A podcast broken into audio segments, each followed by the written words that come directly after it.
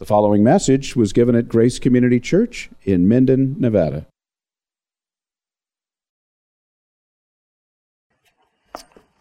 Good morning, everybody. Again, good to see you all here. Thanks for getting up early in the cold and coming out once again to turn to God's Word together. Good to see everybody. I hope you all slept well. Hope you're all having a good time. And I hope God's blessing you all in His Word and in the fellowship with one another. If you've got Bibles, turn with me to Romans chapter 6 this morning.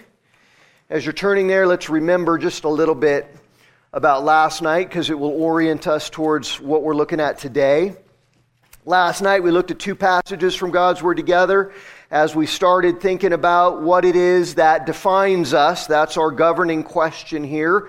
What defines us? What defines our lives in the ultimate sense according to the God who made us?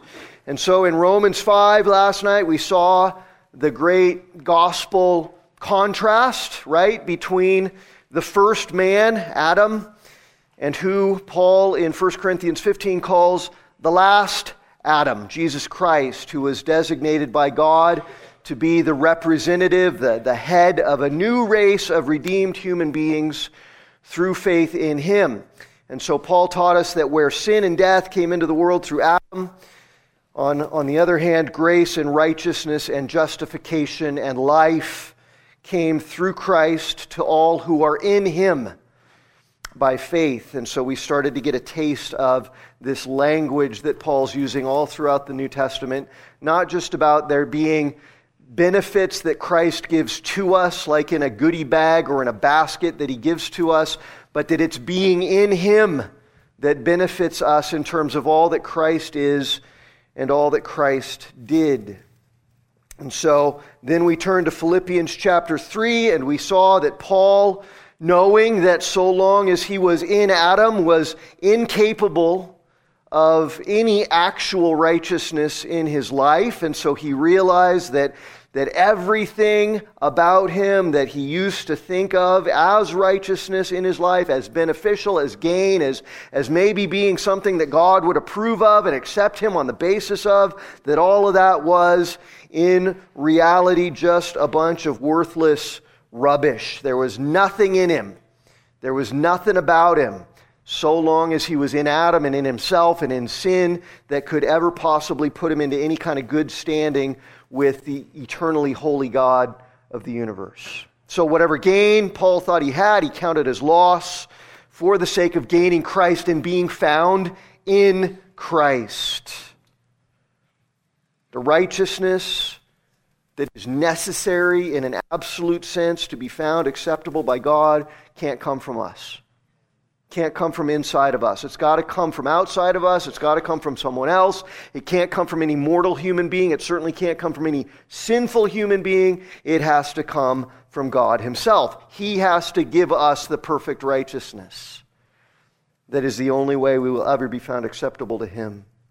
And that's what Paul said in Philippians 3 9. God Himself came in the person of Jesus so that our sins could be laid on Him in order to be cleansed by his blood shed on the cross, that he might then lay his own perfect righteousness on us, so that by faith in him we might be in him and not in Adam any longer. And that's the only way to be forgiven and justified and declared righteous for the sake of Christ's righteousness accounted to us. So we've started to see. We've started to see God reveal to us this awesome truth that sinners in Adam, which is all of us, who come to faith in Jesus Christ, which itself is a gift, is it not? According to Paul in Ephesians chapter 2, you can't even muster up the faith in yourself.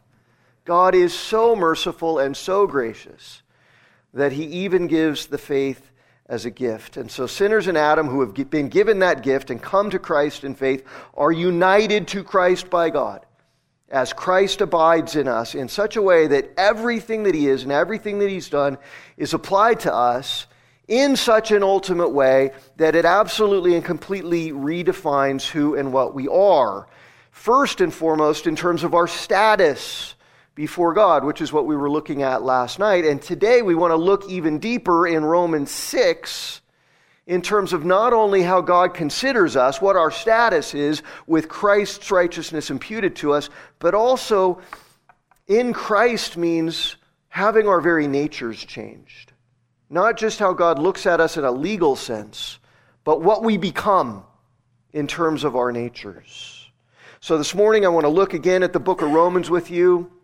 This time we're going to follow up what we saw in chapter 5 with the opening verses of chapter 6 as we dive even deeper into this doctrine of union with Christ and discover more about what it means in terms of who we are, what we are, what our lives are all about, what's most important about us in Christ Jesus alone. And then after the break, we're going to look at one of my favorite, favorite passages in all of Scripture, favorite, favorite verses in all of Scripture in the middle of Galatians chapter 2 and verse 20. But for here and now, take your Bibles, turn with me to Romans 6, and read along with me, follow along with me. I'm going to read the first 11 verses. I'm reading, by the way, from the New American Standard, which is, I believe, what's commonly used at this church. So if you've got something different, it'll sound a little different, but the Word of God is the same. Paul says, Romans 6, verse 1, What shall we say then? Are we to continue in sin so that grace might increase? May it never be. How shall we who died to sin still live in it? Or do you not know that all of us who have been baptized into Christ Jesus have been baptized into his death? Therefore, we have been buried with him through baptism into death so that as Christ was raised from the dead through the glory of the Father, so we too might walk in newness of life. For if we have become united with him in the likeness of his death, certainly we shall also be in the likeness of his resurrection, knowing this, that our old self, or old man literally, was crucified with him in order that our body of sin might be done away with, so that we would no longer be slaves to sin.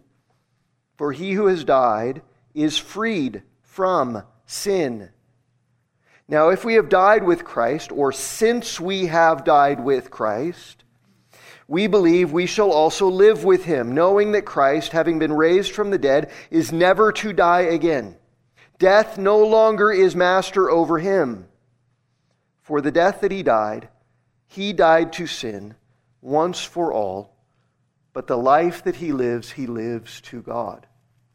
Even so, in the same way, as much as that's true of Jesus, consider yourselves to be dead to sin, but alive to God in Christ Jesus. Are you getting it? Do you see it?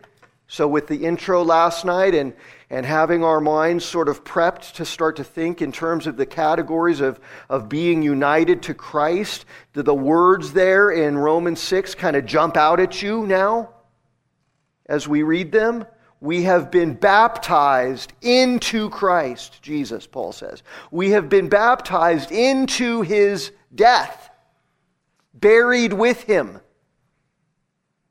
raised with him to walk in newness of life, united with him in the likeness of his own death and resurrection. Something has happened to him, to, to us, in, in the same way that it happened to him. And so, even as he died to sin, we are dead to sin and alive to God in him. So we can hear, right, this language of union with Christ woven all throughout Paul's thought here in terms of what it means to be a Christian. This is what it means. It doesn't just mean, well, I've lived my life this way all the time and I've had these kinds of assumptions and values that I grew up with and these presuppositions that I grew up with. And now I read this book and it gave me some new ways to think about life and some new principles to put into play and, and to put into action and some, some new rules to follow, maybe that, that if I do these things and implement these new things in my life, maybe things will go better for me and I'll be happier and I'll be more successful. That's not at all just what it means to be a Christian. Some of that's true, but it's like way down the road from the foundational idea that Paul teaches here in terms of what it means to be a Christian. And that's what we're going to talk about here this morning. So, this passage, right, of course, Romans 6 uh, comes right on the heels of the passage that we looked at together last night in Romans chapter 5, where we learned about being in Adam in comparison and in contrast to being in Christ. The, the summary of all that, verse 19 of chapter 5, Paul sums it all up and says, For as through the one man, Adam's disobedience, the many were made sinners, even, th- even though, even so, through the obedience of the one, Jesus, the many will be made righteous. And then he goes on, right? Look at verses 20 and 21 there at the end of chapter 5, and this sets up everything that he's going to say in 6. He says, The law came in so that the transgression would increase. But where sin increased, grace abounded all the more. So that as sin reigned in death, even so grace would reign through righteousness to eternal life through Jesus Christ our Lord. So, first question what, is, what does that mean that the law, God's law, you could put a capital L on it, came in so that transgression, sinful stuff, might increase in the lives of sinful people? What does that mean? Well, it doesn't mean, of course, that God's law is bad somehow, or that somehow God's law causes people to sin and makes them increase in sinfulness, like puppets being driven by some outside force. What Paul means in the context of everything that he's taught us and that we learned last night about what it means to be in Adam, guilty in Adam, sinful by nature in Adam what Paul means here is that, think about it this way when guilty people who are natural born sinners, who can do nothing but sin, there's no righteousness in us, right?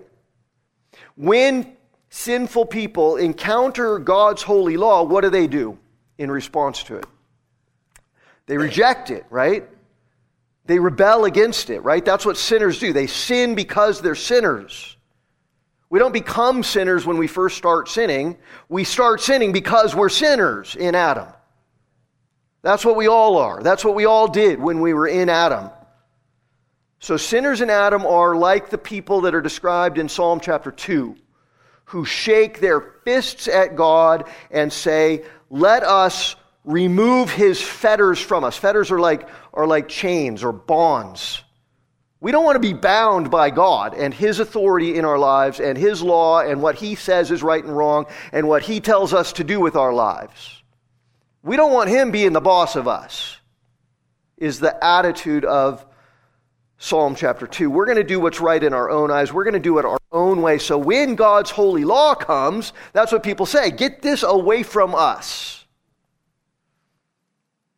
And so that's what Paul means when he says the law came in and, and stirred up the sinfulness that was already in human beings so that it came up to the surface and manifested itself in response to God's holy law. So that's what he means that when the law came, sin increased. And Paul says that the reason for that in God's sovereign gracious purposes was so that as sin did that and started to reign over people's lives and all over the earth, even so, grace might reign more through righteousness. God's, not ours, given to us as a gift, imputed to us unto eternal life through Jesus Christ our Lord. And that's the same thing we saw last night, right? In, in chapter 5 and verse 17 where he said, For if by the transgression of the one Adam death reigned through him, much more those who receive the abundance of grace and the gift of righteousness will reign in life through the one who's Jesus Christ. And so the key words there are, are the words receive and gift. If you give somebody a gift, you're, you're not giving them something that they earned, right? We just had Christmas. And you give gifts to people at Christmas not because they paid for them, they worked for them, they earned them, they merited them, but because you love them and you want to bless them and you want to give them something free that's going to light them up on Christmas morning. Sinners in Adam, subject to death and condemnation, receive from God something they didn't earn. And Paul calls it an abundance of grace. Not a little grace, not a dollop of grace, not a sprinkling of grace, an abundance of grace, undeserved favor from God as a free gift. Righteousness from God, the full righteousness of Jesus Christ who is God incarnate, holy as God is holy because he is God, received by us as a free gift. Not, not because of anything in us, it's the righteousness that comes from God. It's the perfect righteousness of Christ. So, this free gift of Christ's righteousness poured out in the abundant grace of God is the response of God to the increase of sin in the world. Where sin increased, grace abounded all the more. And, and the words that Paul uses there in, in Romans 6, verse 1, is he uses the word, it's, it's like super abundant. So where grace started to abound all throughout the world, or where sin started to abound all throughout the world, grace became super abundant according to the goodness of God, Paul literally says. So, as you already know, and as you can imagine, right, this teaching of Paul's, that God, in response to just rampant wickedness and sin in the world, gives, gives grace that's even more, that's super abundant, that was met with some pretty strong objection and some significant opposition, and it still is today. When you start to teach this to people, it's all unearned, it's all unmerited, you don't have to do anything. And, and no matter how much sin is in your life, God's going to give way more grace, right? You start to teach that, people go, now, wait a minute. Wait a minute. If you teach that, then, then you're inviting people to just go on sinning and be licentious so that they'll just get grace, and you're not giving them any kind of incentive or motivation to be good, to be holy, to be obedient. And this is where you get almost every other, in fact, every other religion on the planet motivating people to be holy through things like fear. Well, if you, if you don't do good stuff, then God's going to punish you. And there's going to be all these horrible consequences. And shame and guilt being the primary motivating factors for people to be good and obedient to God instead of God loved you with superabundant grace in Christ which ignites what? Not fear, not shame, not a sense of guilt, but a sense of freedom and a sense of love for God who first loved us and a sense of gratitude to God for doing this for us when we absolutely didn't deserve it. Hadn't, not only hadn't we earned it, we had unearned it. We had earned the opposite of it. And out of all of that love and gratitude comes a desire to say, I never ever want to do anything that dishonors the God who did this for me, who sent his only begotten Son to be nailed to a cross and shed his own blood and die. I don't want to do the things that drove those nails into his hands and that caused the flesh to be scourged from his back. Right? This is all what Paul's going to say here, and then even more.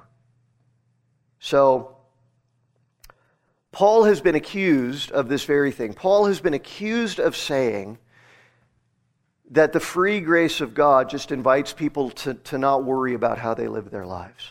In chapter 3 and verse 8, he says this He says, Well, why not say, as we are slanderously reported, and some say we say, why not say, let's just do evil so that good may come from God?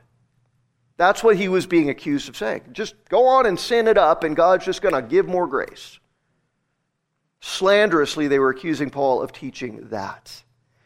And people were saying, Look, Paul, if you teach this free grace gospel, people are just going to go on sinning without any kind of compunction because you've made salvation to be easy and a free gift.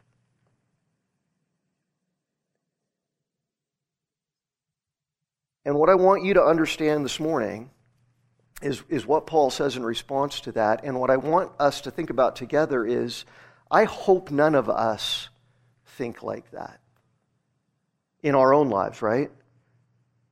As Christians who have been given free grace, I hope that none of you here are ones who say, well, since the grace was free and since the righteousness that justifies me is Christ's and not my own, then I don't need to be righteous. Since grace abounds, wherever my sin increases, then I don't need to worry about sin in my life. I'm not worried about righteousness ruling and reigning in me. I can do whatever I want because God's grace isn't dependent on my obedience.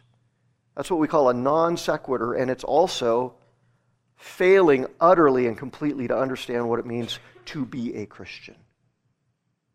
So I hope that's not the attitude of anyone who's here this weekend, but if we're honest, every time we do something sinful and give ourselves permission to, that's exactly what we're doing.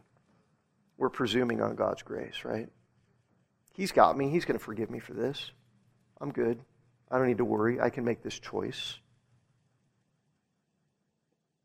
So if we persistently live that way, and call ourselves Christian and, and, and give ourselves permission to, to just live according to our own impulses and fleshly desires and according to our own understanding instead of according to the wisdom of God's Word and the obedience of Jesus Christ for the sake of His glory, no matter how hard that is for us, because it was way harder for Him on the cross.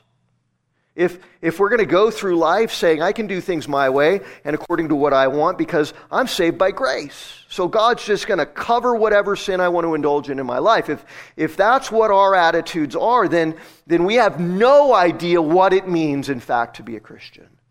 And Paul's words in Romans 6 here confront that with reality. These verses unpack what it means to be a Christian, what it means to be in Christ in terms of what we are now. So you'll notice right off the bat, Paul recognizes the objection, right, to the gospel of free grace and this reality that where sin increases, grace abounded all the more, superabounded. What are we going to say? Verse 1 of chapter 6. What are we going to say? Are we to continue in sin that grace might increase? Is that what I'm teaching? Is that what I'm saying? What's the answer? By no means. May it never be, literally. Right? Absolutely not. Not in a million years.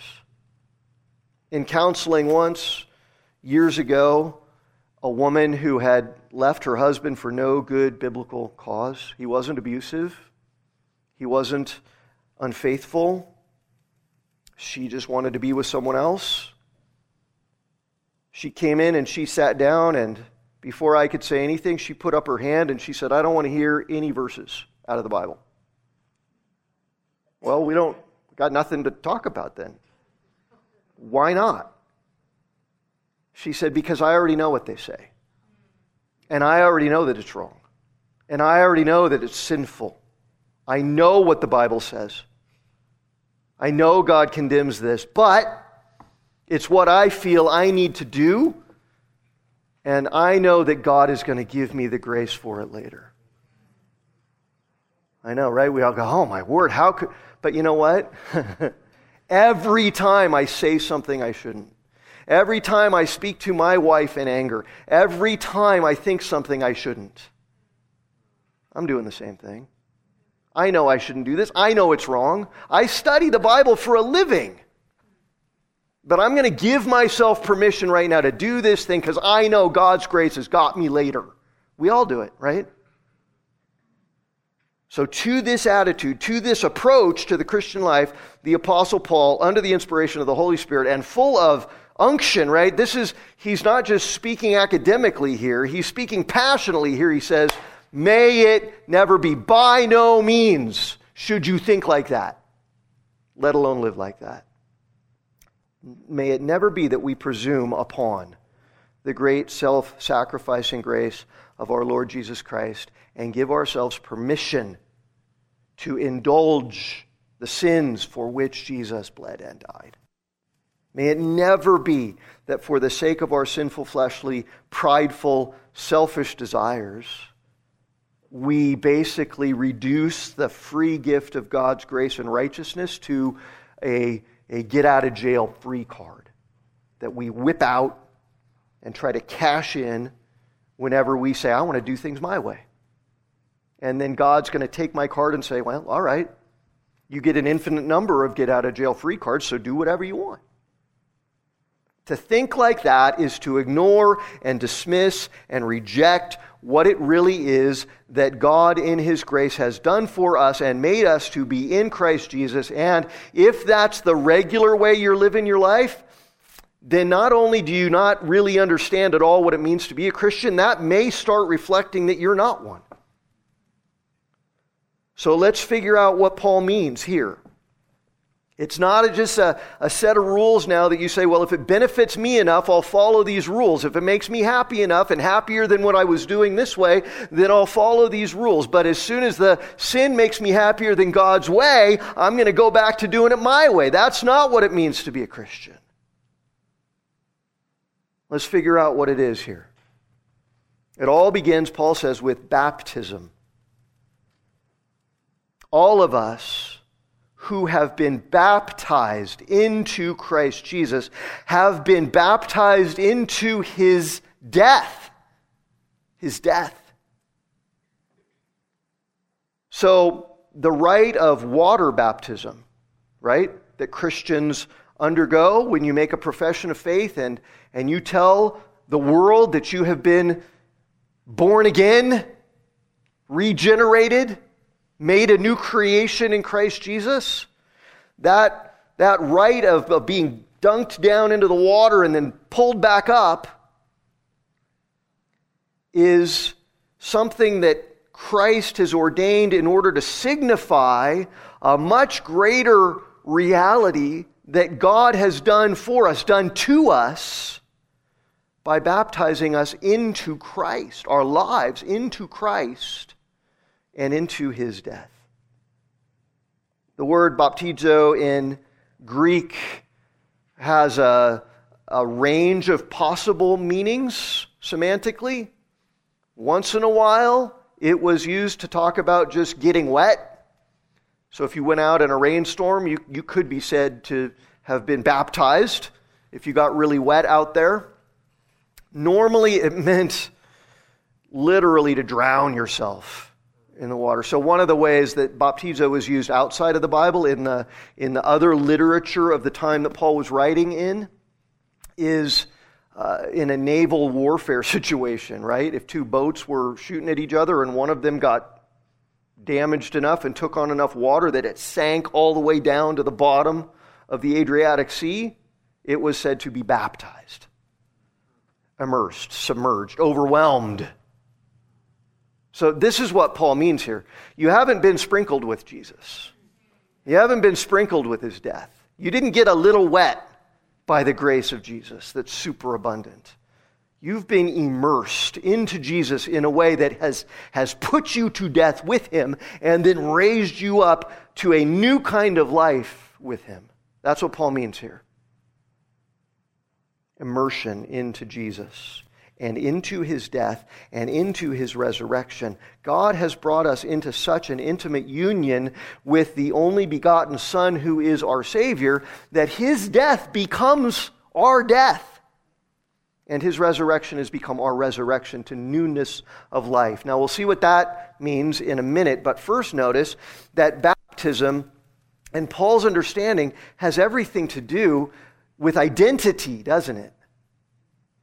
Not just some symbolism, it is symbolic, but, but it has everything to do with identity, with, with what we are, with who we are, with what defines us.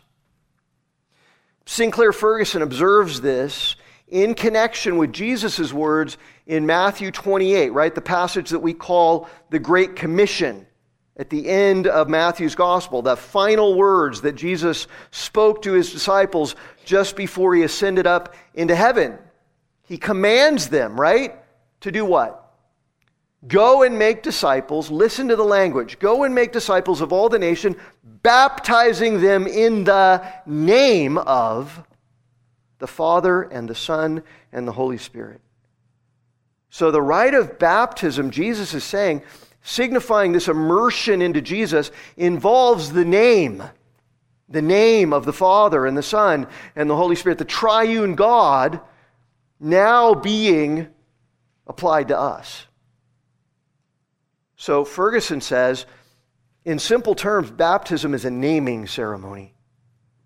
We have come into this world with the name of Adam written all over our lives. That's what we are. We're in Adam. But now in baptism, the triune God would have us to take his name. Amazing. As our new identity. So he wants us to understand the fellowship into which we've been brought by being immersed into Christ, the second person of the Holy Trinity. So the act of baptism, right, when we, when we baptize in water, that can't regenerate you. That, that thing that we do can't accomplish salvation or regeneration or newness of life or the removal of sin. But listen again to Sinclair Ferguson. He says, There is a sense in which baptism does something to me, doesn't regenerate me or wash me or cleanse me. What it does is it says, I'm now named out of the name of Adam and that part of Adam's stock to which I belonged, and now the name of the Lord Jesus is over me because I am His, and He is my Savior, and all that I have been in Adam is now His, nailed to the cross, and all that He has and all that He is has become mine. Not just His righteousness, like we learned last night, but also His life. And this is what Paul desperately wants Christians to understand here in Romans 6. He's saying, in response to that objection to the gospel of free grace, or that impulse that Christians might have to, to give themselves permission to go on sinning since grace abound, he's saying, Don't you get it? Don't you understand what it means to be a Christian? Don't you understand what it means to have been baptized into Christ Jesus? It changes everything about who you are and what you are.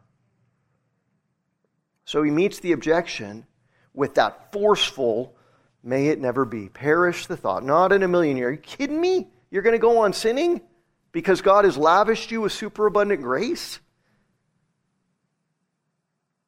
So this isn't just Paul's mind making a theological correction, it's his soul reacting passionately, emotionally out of, out of this, this great, glorious truth of the gospel of what it means to be in Christ, be a Christian verse 3 baptized, immersed, not just into Christ, but into his death. Immersed into him so much that his death becomes a death that I die. Not physically, but in an even more important way. And then verse 4 raised in him and with him in order to walk in newness of life, having been, verse 5, united to him in nothing less than death and resurrection. So, the word newness there in verse 4 raised to walk in newness of life in the risen Christ Jesus. That's the Greek word kainos. And that word is a special word. It's used also in 2 Corinthians 5, verse 17, where Paul says, If anyone is in Christ, there's our union language again. If anyone is in Christ, he is a new creature, Paul says. And that word new, kainos, means a whole new kind of creature, not a renewed creature. A previously unknown kind of creature is what he is now. A whole new species than what he was. Qualitatively new, qualitatively different from the life you lived before, is what you are if you are in Christ. So you don't just get a refurbished life in Christ. See? polished up, some, some spackle to kind of cover up the old holes, some fresh paint, kind of make you look shiny now on the outside. That's what the Pharisees were doing. Everything was the same on the inside, but they were just sort of polishing up the outside. Take a filthy, gross, disgusting cup that you're supposed to drink coffee or tea out of, and it's got mold in there and toxic junk in there, scubala in there, and you just shine up the outside and think, well, look how pretty it is, and then pour yourself a cup of tea. Or a tomb with dead men's bones, and you just put whitewash, paint it so that it looks really nice, but only to, to conceal the rot and the decay and the death inside. That's not what Christ has done to us. If, if our old life was a house, then it was a completely dilapidated, old, rotten, moldering, red tagged dump. That's what we were, spiritually speaking. And Jesus didn't just come to fix it up some, He came to make it new in death and resurrection. Kainos, He came to tear it down to the ground and build a whole new one that's totally different than the old one. And so, verses 6 and 7, knowing this, knowing that this is true, knowing that this is real, knowing that this is what you are, that our old self was crucified with Christ, that our body of sin might be done away with, that we should no longer be slaves to sin. For he who has died is freed from sin. This is Paul's heart here. This is Paul's passion here to help us understand that we haven't just had some kind of philosophical or religious epiphany. Oh, I've learned some new stuff that's going to make my life happier or better. Some sort of maybe pragmatic change of heart, realizing that when I was doing things this way, it wasn't going so good and I was getting into trouble and I wasn't really satisfied and fulfilled in my life, so now I'm going to try it this way and see how things go, and if it's better, good. Deciding to pursue a new path. What has actually happened, if you're a Christian, is that you have been baptized not just with water, but even more importantly, your whole soul, your whole life has been immersed into union with Jesus Christ. And that union with Him means nothing less than a death and resurrection of everything that you used to be. You've not been just given a, a new direction to pursue, you've been crucified and raised to newness and so Paul follows up this impassioned, may it never be in verse 2 with these great and awesome words How shall we who died to sin? That's what happened to you. So if that happened to me, why, why am I going to continue to live in sin? To consciously and persistently pursue and give myself permission whenever I feel like it to do the things for which Jesus died and to do the things for which I have died to which I have died now in him. So that's what it means to be in Christ. To be someone who, by definition, has died to sin every bit as much as Jesus died for sin on the cross. And that means to be someone who, by definition, has been raised to newness of life every bit as much as Jesus arose from the tomb on the third day. It's definitive. It's what defines us. It's what we are now. It's who we are now in Him. On Sunday, after the crucifixion, the stone was rolled away, and Jesus came out of that tomb. Because death couldn't possibly keep him in there. See? It was impossible in the way God created and ordered the world for death to cling to Christ anymore because death is the penalty for sin specifically, and Jesus' payment for sin was so utterly and absolutely sufficient and complete that it was no longer possible for, for death to have anything to stick to. He was covered with all our sin, and death stuck to that. And then when he made perfect payment for all our sin, Death fell off of him. And that's why he lives forever. It's his absolute conquest of sin. And, and now he lives in absolute freedom from ever dying again, doesn't he? That's what Paul is saying. And he's saying that everything that was true of Jesus in that way is true of me in him in terms of sin. My sin's been conquered, vanquished. No longer does it define me. I've died to it, been raised to new life. And what that means is sin, in his words, no longer has dominion over me. That's what it meant to be in Adam, didn't it? Sin had absolute dominion, absolute mastery, absolute rule, absolute reign over my life. So that even if I, like Paul as a Pharisee, said, I want to do something that pleases God, it was impossible for me to do it. I couldn't do anything but sin. I could choose, right? I'm a free, free. People say, well, that, that eliminates human free will. No, it doesn't. You're free in Adam to choose any kind of sin you want. You're just not free to choose to do something that will make you right with God because it's not according to your nature. Well, that's not fair. I should have free will. Well, do you have free will to fly? Flap your arms and you're going to fly up over the mountain to Lake Tahoe? That's not according to your nature. Spiritually, righteousness, not according to your nature. You can sin all you want. You can't please God at all. It's impossible. Because sin had dominion over you. Absolutely reigned in your life, and you were absolutely enslaved to it and had to do everything that it wanted you to do, and that dominion has been broken in Christ. You've got no excuses. I've got no excuses to say, well, I need, to, I need to choose this path of sin as a Christian in Christ, dead to sin. I need to choose this path of sin because it's my only option in the circumstances I'm in, or because of how hard things are for me, or because how big this temptation. You got no options to say that in any kind of justifiable or realistic way. So you say, well, but I do sin. I have sinful thoughts. I have sinful attitudes. I've got sinful words. There's sinful things that I do. I haven't really died to sin because I've still got a lot of sin. And that's very true. It's true of all of us. Sin remains in all of us. Sin remained in Paul, right? And he hated it, battled it every single day. We don't have time, but if we were to turn over to Romans chapter 7, we would see that as a Christian, as an apostle of Jesus Christ, as a very mature Christian, we see Paul wrestling and in constant warfare in his life against the sin that remained in his flesh.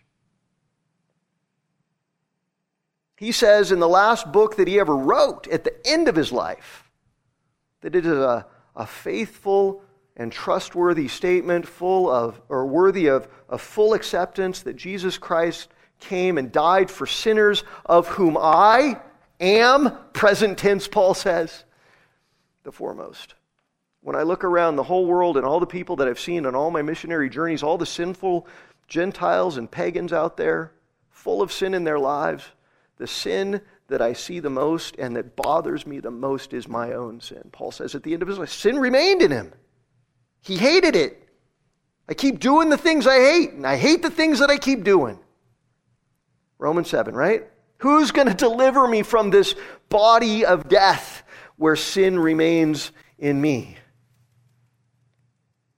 And that yields then to Paul as a, as a Christian and a believer that he's in Christ, turning to Christ and having this assurance where he could say, Thanks be to God through Jesus Christ my Lord dumping then into Romans chapter 8 and the great assurance that even though sin remains in me, I'm in Christ. And so there is therefore now no condemnation for those who are in Christ Jesus. So when Paul says you've died to sin, he doesn't mean there's no sin left in you. What he means is the sin that's there, the temptation that's there, the, the old habits that are there, don't have dominion over you anymore. So you're not the same person that you were before, where there was all this sin and you were by nature a sinner and you were unable to do anything but sin. That old man, Paul literally calls it the old man in verse 6, right? He says old life. The literal Greek words are old man. That old man, where you were in bondage to sin and couldn't do it any other way, that man has died.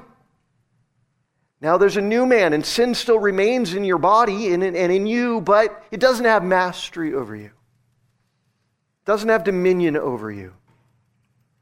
So you can say it to yourself this way sin remains in me, and I feel tempted by it all the time, and it's hard to resist it all the time, and I stumble and I fall. Sin remains in me, but sin does not reign in me. That's the reality Paul's describing here the old man in union with Adam, completely in slavery to sin, is dead. He's done away with. And in his place, a new man in union with Christ has been raised who is no longer a slave to sin. And Paul is saying, Praise God. Otherwise, your life has no meaning and you have no hope. Because you're going to look at yourself as a Christian and go, well, I keep sinning. Does that mean I'm not in Christ? Now, where you were once in complete bondage to sin and death, where once in Adam you could do nothing but sin, now in Christ you've been set free from that slavery. And so you know there's forgiveness for the sin that still remains in you because Christ died for it all, past, present, and future. But you also know, much more importantly, that you can fight it and you can win because Jesus fought it and Jesus won. The tyrannical dominion is gone. You've been immersed into Jesus, and his all sufficient death for sin is your all sufficient death to sin. So, whatever sin does remain in you, it no longer reigns in you. And in union with the resurrected Jesus, bearing the name of the Most High Triune God, you have every resource every ounce of power available in Jesus Christ, the Jesus who was raised from the dead, you have every ounce of power in you to put sin to death in your life, in your mortal body, which is something you've got to do every single day of your life. You've got to repent of it every single day of your life. You've got to grow in grace and start thriving in holiness more and more and more, sanctification more and more and more, looking more and more and more like the image of Christ according to the power of Christ that is in you every single day. So, all of this union with Adam that used to define us has been brought to an end. Because now, this is what we are. We're united to Christ. Not in Adam anymore. That guy's dead. It's Christ who defines me now. It's his life everything that he did and everything that he is, including all of the righteousness and victory over sin. That's what defines me now. And that's the grid I've got to look at my life through, and that I look at every circumstance through, and I look at every temptation through. I don't need to let that temptation have mastery over me, and I must not. Now, notice, look there at verse 6. Notice the word body that Paul uses there. Our old self, the old man, was crucified with Christ in order that our body of sin might be done away with, that we should no longer be slaves to sin, for he who has died is freed from sin. The word body there means your body, physical body, which is still subject to death in this world, right? Which is still yet to be fully redeemed. And Paul is saying this is where sin resides. This is the vehicle through which sin will manifest itself in my life. So don't understand Paul saying that your body itself is inherently sinful somehow, right? There's, there's old school teaching that, that lingers today that would say that. There's this, this old dualism of Platonism and the old heresy of Gnosticism that says that physical stuff is, is evil. It's the privation of good, and that spiritual stuff is good. And we gotta, we gotta get away from all the physical and get to the spiritual and, and, and transcend it all because this is all evil. That's not, Paul, Paul knows nothing of that. The Bible knows nothing of that idea that physical self, it's, stuff itself, including our physical bodies, is, is evil inherently. What Paul means here is very simply that our bodies are the vehicles of sin in us. That they're the way that sinful desires and impulses and, and habits are going to get manifested in our lives. It's through our bodies. Sin always involves all of us, every aspect of us, physically and spiritually, the whole person, right? The whole man. And so Paul's main point here is that even though sin does remain in our bodies, old desires, old temptations, old thought patterns, old habits, the bondage of sin, the dominion of sin, the enslavement of sin is broken because you, as a whole person in Christ, have been raised and made able to walk in newness of life. All of you, not just the inner part of you. In your body, too, you can and must resist sin. Every part of you mind, mouth, soul, body, even feelings, even affections. And so, living this new life in Christ, free from the bondage of sin, walking in the newness of life that we've been raised to, means all of us mind, heart, spirit, soul, which is psuche, which is, which is a word that usually just means all of you, including your body. Sanctification is nothing if it doesn't affect our bodily life, our mental life, our whole life. And, and so there's this error, see, that can be very, very common in the thinking of a lot of Christians. And it goes in one of two directions. There's two sides of this coin that's an error.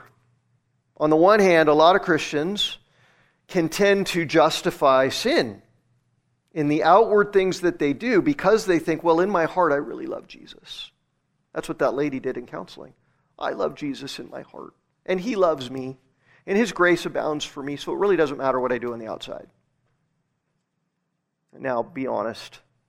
There's, there's ways in which you think that way sometimes. And I do too, and we all do. And on the other hand, a lot of Christians justify all kinds of inward sin. My old college roommate, when we, when we confronted him with looking at things he shouldn't look at and leering at women in ways he shouldn't, he said, Well, I can look, I just can't touch. Doesn't matter what I do on the inside as long as I don't let myself do anything on the outside. Mm-mm. They let their inner thoughts, their inner attitudes, entertain and indulge in sinfulness so long as they don't do anything outwardly sinful. Now, Jesus absolutely slaughters that kind of thinking in the Sermon on the Mount, doesn't he? Look on a woman with lust. It's the same thing as committing adultery. You harbor hatred in your heart towards someone, it's the same thing as murdering them. It's not about the outside of the cup, it's all about the inside and the way that it works its way out through your body. It's from the heart that the mouth speaks and that sin proceeds. And he, he destroys the other side of the coin too, and he insists that, that if we love him on the inside, then we're going to keep his commandments, right? That's what loving him means. It doesn't mean, well, I love him, so I'm just going to do whatever I want. He loves me, so I'm just going to do whatever I want. If you love me, Jesus says, you're not going to want to do the things for which I died, that displease me, that dishonor me. So sin affects the whole of us, not just a part of us.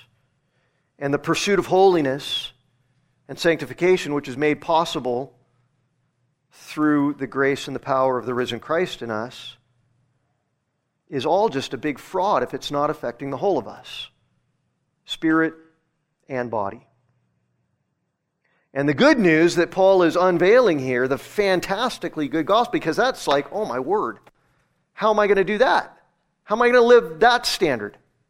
The fantastically good gospel news is that where sin dominated me and defined everything I did and thought and said in Adam, now in Christ, it no longer reigns over me. R E I G N S. It no longer rules me. So that means that there is no part of me, my spirit, my mind, my heart, my body, my emotions, none of it any longer is under the dominion of sin. And if you're in Christ, that's true of you too. It's got no power to make you sin. You can't say the devil made me do it or sin made me do it and I just had no power over it. In Christ, you have all power, divine power, omnipotent power to fight it and to win. To actually do what Paul exhorts us to do in Colossians chapter 3. We can't read it all today, but I mean, what a that was another passage I considered for this weekend. What a powerful passage Colossians 3 is in terms of talking about what being in Christ needs to start looking like more and more having exalted and magnified the awesome supremacy of Jesus and the fullness of, of deity that he is in bodily form, and then all that Jesus has done to reconcile us to God and to forgive us and raise us up to new life, everything that we've been learning already, then Paul in Colossians 3 and verse 1 says, Since then you have been raised with Jesus Christ. Since this is real and true, you've got to seek the things that are above where Christ is. You've got to focus on Him and His glory and this truth and this reality. Set your mind on the things that are above, not on the things that are of earth, because you've died. And your life is now hidden with Christ in God. That's what you are. And when Christ, who is your life, appears, if you live that way, you will also appear with him in glory. And then he gets real practical about it through the rest of the book and what it looks like to live this life that is hidden with Christ in God. He says, Put to death what is earthly in you. It's there, it's earthly in you, it's tempting you. Put it to death every time it tempts you, every time you start to indulge in it. Every time you catch yourself thinking or saying or acting in a way that dishonors God, put it to death. Therefore, what is earthly in you? Sexual immorality, impurity, passion, evil desire, covetousness, which is idolatry. He goes on to talk about fits of anger and rivalries and dissensions and strife and malice. Put it all to death. Every time it raises its ugly head, every time you're tempted to indulge, every time you want to do things your way for the sake of your desires, which is going to be a lot every day, put it to death. You got to realize what you are now in Christ Jesus. You're dead to that sin. It's going to try like mad, but it is not more powerful than Christ who is in you and you who are in Christ. It has no power to make you sin. And you, on the other hand, not in yourself, but in Christ, have all the power and all the wisdom and all the righteousness at your avail to slay it, to kill it, which is an activity that you've got to be doing every single day. Be killing. It's a participle continually through the course of your life. Don't just go, I'm tempted, I'm going to do it, Christ's grace is going to cover it. That's not what a Christian does. Christian says, I'm tempted, and then instinctively, maybe I didn't resist the temptation, and now all of a sudden I'm in, oh, I got to kill it. Right now. Slay it. Be killing sin, John Owen famously said, or it will be killing you. It's a daily activity, it's not just something you do once. Repentance, not just something that happens at the very beginning of the Christian life. As John Calvin said, it is the Christian life. Repentance, daily, minute by minute. Every time you have a sinful thought, every time you got a sinful attitude, and every time you say, you know what, I'm better than that person, and uh, what I want to do is, is cozy up to my friends here and say bad stuff about that guy to make myself feel better about myself. That's wicked. That, the, the Greek word for that kind of slanderous and gossiping kind of speech is, is diabolos. You know that word? diabolical, devilish. It's what Satan does. You got to slay that. You can't give your, well, I'm not looking at pornography. I'm not committing adultery. I'm not robbing a bank. I'm not murdering. I'm just being diabolical. I'm just being like Satan in the way that I talk about my brothers and sisters in Jesus. And instead of building them up, I'm tearing them down for my own self advantage. Jesus died for that. If that was the only sin, if you did that once in your life, you would spend eternity in hell. And Jesus had to come down here and die to pay for that. Be killing it, or it will be killing you. Moment by moment repentance.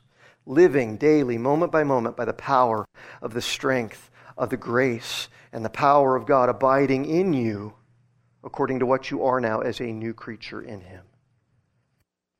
So, just as death is no longer master over Christ, because he rose from the dead, verse 9, Romans 6 here, and just as the death that he died to my sin, he died once for all, verse 10 says, and just as the life that he lives, Jesus, he lives unto God, so we, verse 11, so we must. Not, it might be a good idea to think about this must consider ourselves dead to sin, but alive to God in Christ Jesus. And the exhortation there in verses 12 through 14 sums it all up and leaves us with the full weight of the implication of what it means to have died to sin in Christ and been raised with Him to walk in newness of life. Therefore, do not let sin reign in your mortal body that you should obey its lusts. Why are you letting it boss you around? Don't go on presenting the members of your body, whether it's your hands or your brain or your mouth or your eyes or your ears or any other part of you. Don't go on presenting the members of your body to sin as instruments of unrighteousness, but present yourself to God as those who are alive from the dead, because that's what you are and present your members as instruments of righteousness to God. I'm not going to let sin boss me around. I'm not going to do what it says. I'm not going to present myself as an instrument of sin. I'm going to present myself to God as an instrument of righteousness in order to honor Him and glorify Him. That's what my life is. For sin shall not be master over you because you're not under the law. You're not under the system that says you have to do righteous things in order to honor. You're under grace. And because you're under grace doesn't mean that you can go on sinning, it means the absolute opposite. You must consider who you are to be real and live in light of it. So, whenever you indulge those fleshly temptations, whatever they are lust, pride, gossip, slander, bitterness, selfishness, wrath, malice, whatever they are, whenever you yield to them, you're ignoring what you are. And you're justifying, probably, right, by pretending that the temptation's just too strong to you. That the circumstances of your life that led to this temptation were so severe that the sin became understandable somehow. Well, you don't know what I was going through when I had to do that. Then you don't know what you are in Christ.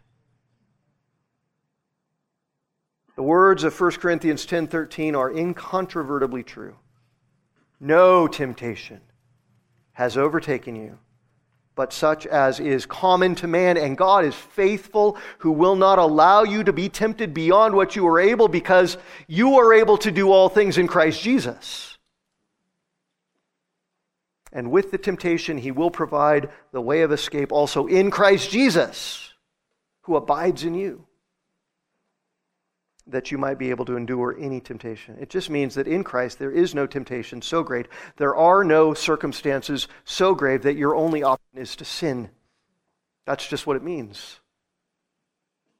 To think like that is to ignore the, the rich reality of who you are as crucified and risen in Christ, dead to sin, alive to God. And it's to reject the great holiness and righteousness and power of Christ, to whom you're united. Your life is hidden with Christ in God. So that everything that Christ is, everything that Christ has is yours. Christ, I need, you know, you know what? We pray, Christ, I need more money. Maybe. He loves to answer and bless you with, with that prayer. Christ, I, I need to get over this sickness. Christ, I need you to heal somebody I love who's a. He loves to answer prayers. Sometimes it's not his will, though. But you know, you know what? He also always, always, always answers in the affirmative. Always, always, always. Christ, I need the strength to resist the, the temptation. He'll never say, Yeah, no, I'm not going to give it to you this time. I'm going to let you fall. If you fall, it's not on him. You've been baptized into him and his death and resurrection. You bear the name Father, Son, Holy Spirit. You've got access to the throne of grace every minute of every day to fellowship with God to cast your cares on Him, to receive the grace that you desperately need every minute. And the power of sin and the reign of sin is broken.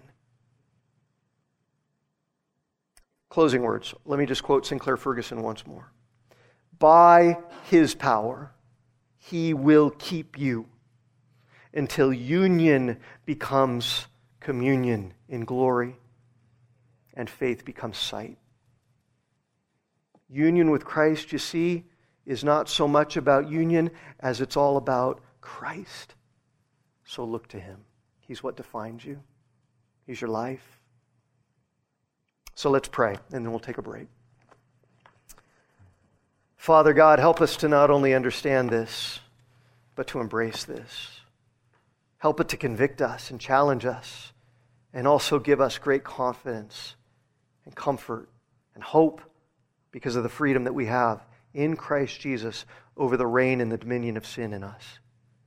And Father, help us to not just be hearers of the word, as James says, help us to be doers.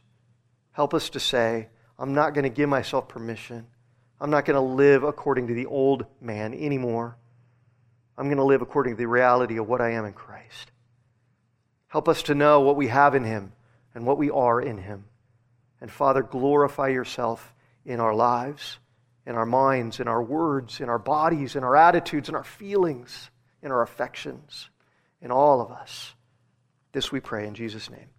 Amen. We hope that you were edified by this message. For additional sermons as well as information on giving to the ministry of Grace Community Church, please visit us online at gracenevada.com. That's gracenevada.com.